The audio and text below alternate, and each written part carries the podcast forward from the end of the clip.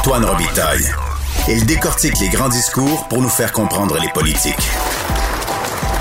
Là-haut sur la colline.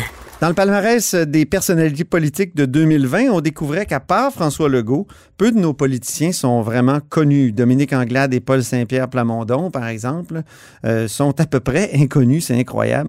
Alors, euh, je proposais dans une chronique à la fin décembre de profiter de la redéfinition du cours éthique et culture religieuse pour en faire un lieu de transmission des savoirs civiques fondamentaux. Pour en discuter, il y a Jean-Pierre Charbonneau, euh, ancien président de l'Assemblée nationale, qui est au bout du fil. Bonjour.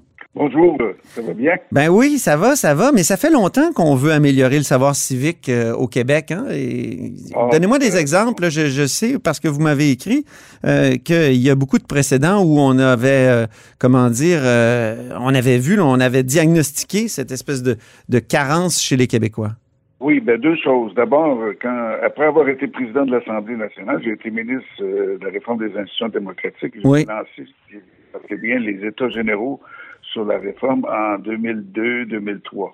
Et euh, par la suite, euh, la grand-messe des États généraux s'est déroulée à Québec euh, en février 2003, puis le, rapport est arrivé au mois de mars. Et une des 14 recommandations du comité directeur, après avoir entendu, fait le tour du Québec, puis fait cet grand exercice des États généraux, c'était qu'on devait accorder une priorité à l'information, à la sensibilisation, à la formation citoyenne, à l'éducation citoyenne.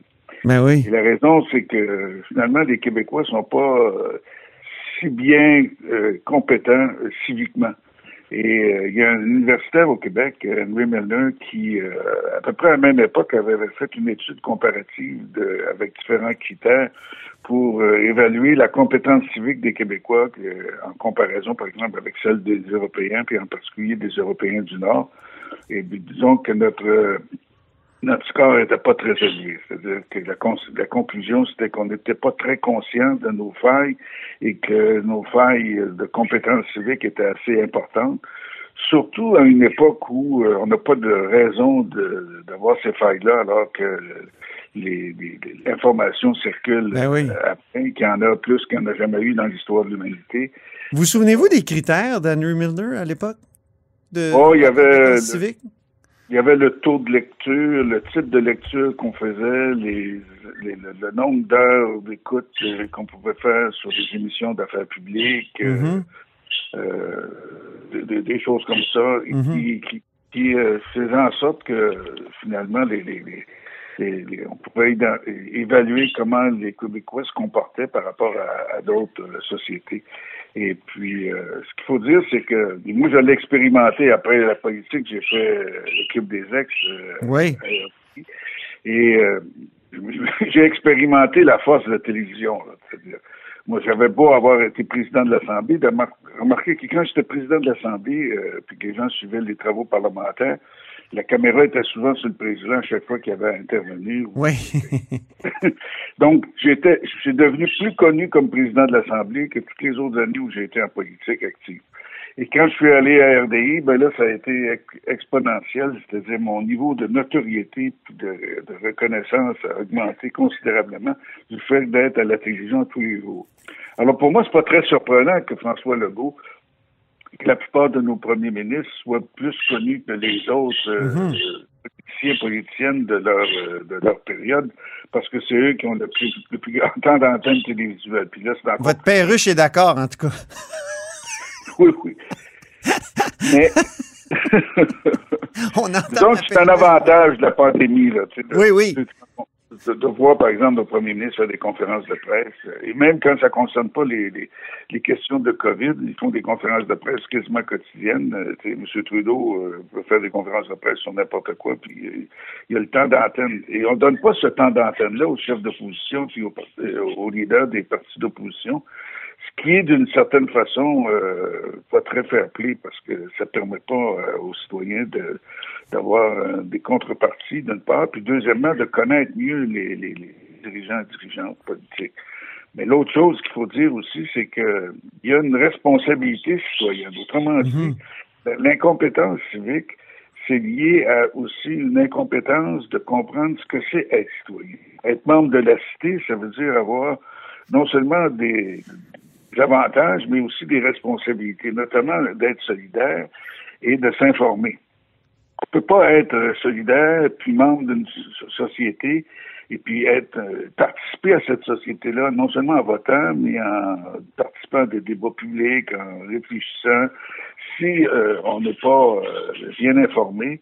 Et pour ça, ben, ça demande des efforts si quelqu'un, euh, pour prendre le journal dans lequel tu travailles, si, les, gens achètent le journal de Montréal, le journal de Québec, puis passent leur temps à lire le journal à l'envers, juste les sections sportives, puis euh, rendu à moitié, euh, lisent pas les, informations qui sont au début, dans la première partie du journal, les, textes d'opinion, mais c'est sûr que finalement, on se retrouve avec des, des gens qui sont assez euh, ignorants de, ce qui se passe dans, dans la vie politique.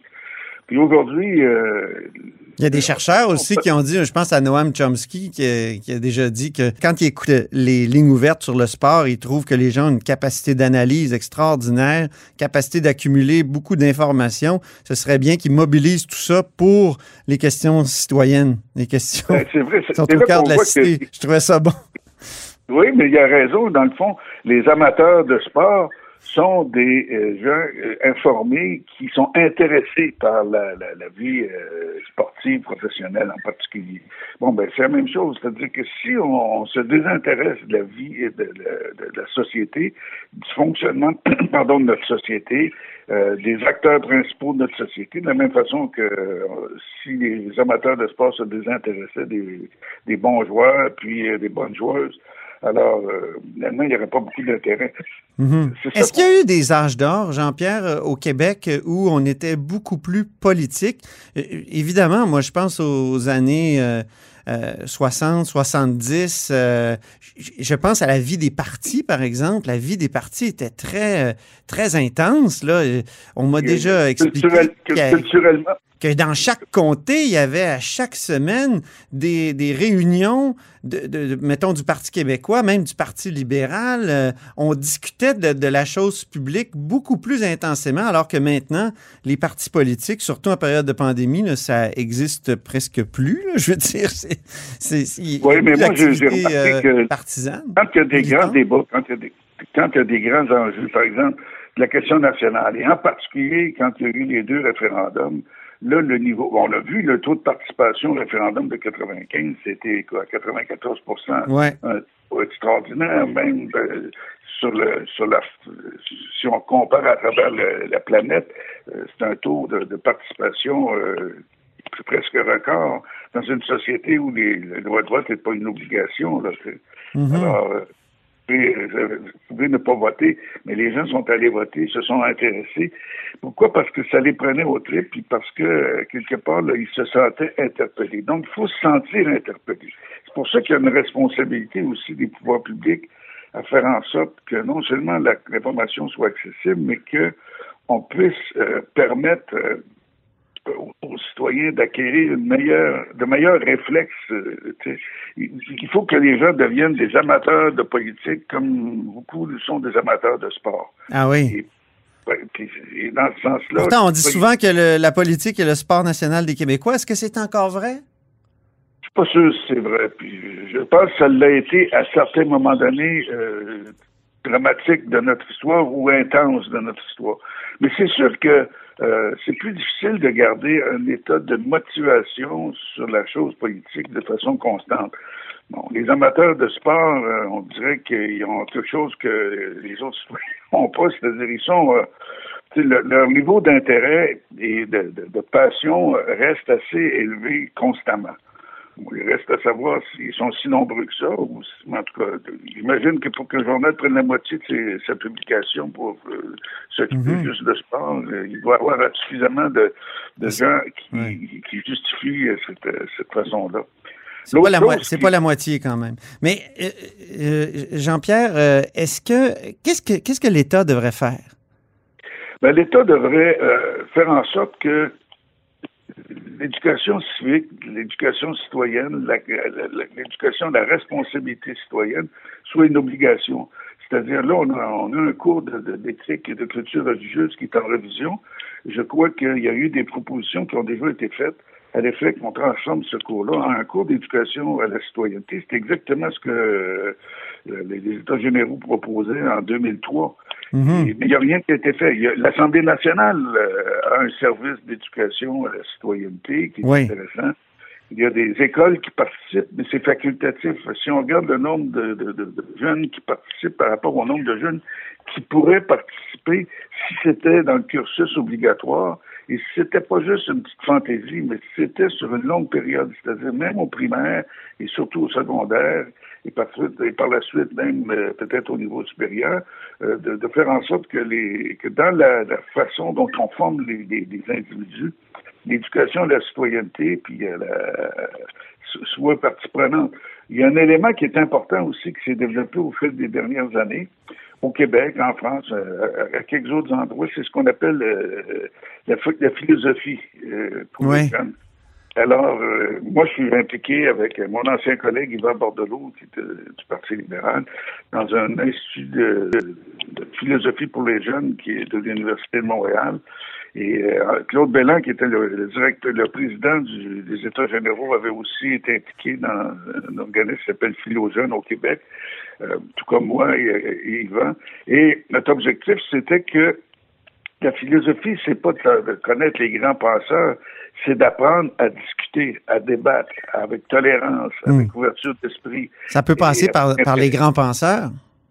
Ça peut passer par les grands penseurs, ça peut passer par des questions qu'on pose aux jeunes sur des questions d'actualité. Ah oui. Peut-être que ça peut passer par des grands discours politiques. Je suis fasciné, puis c'est ce que j'ai écrit dans le journal ce matin, par la capacité des Américains de mobiliser des discours anciens. C'est fou, là. Lincoln est, Oh oui. est cité à, à- à- à cœur de discours.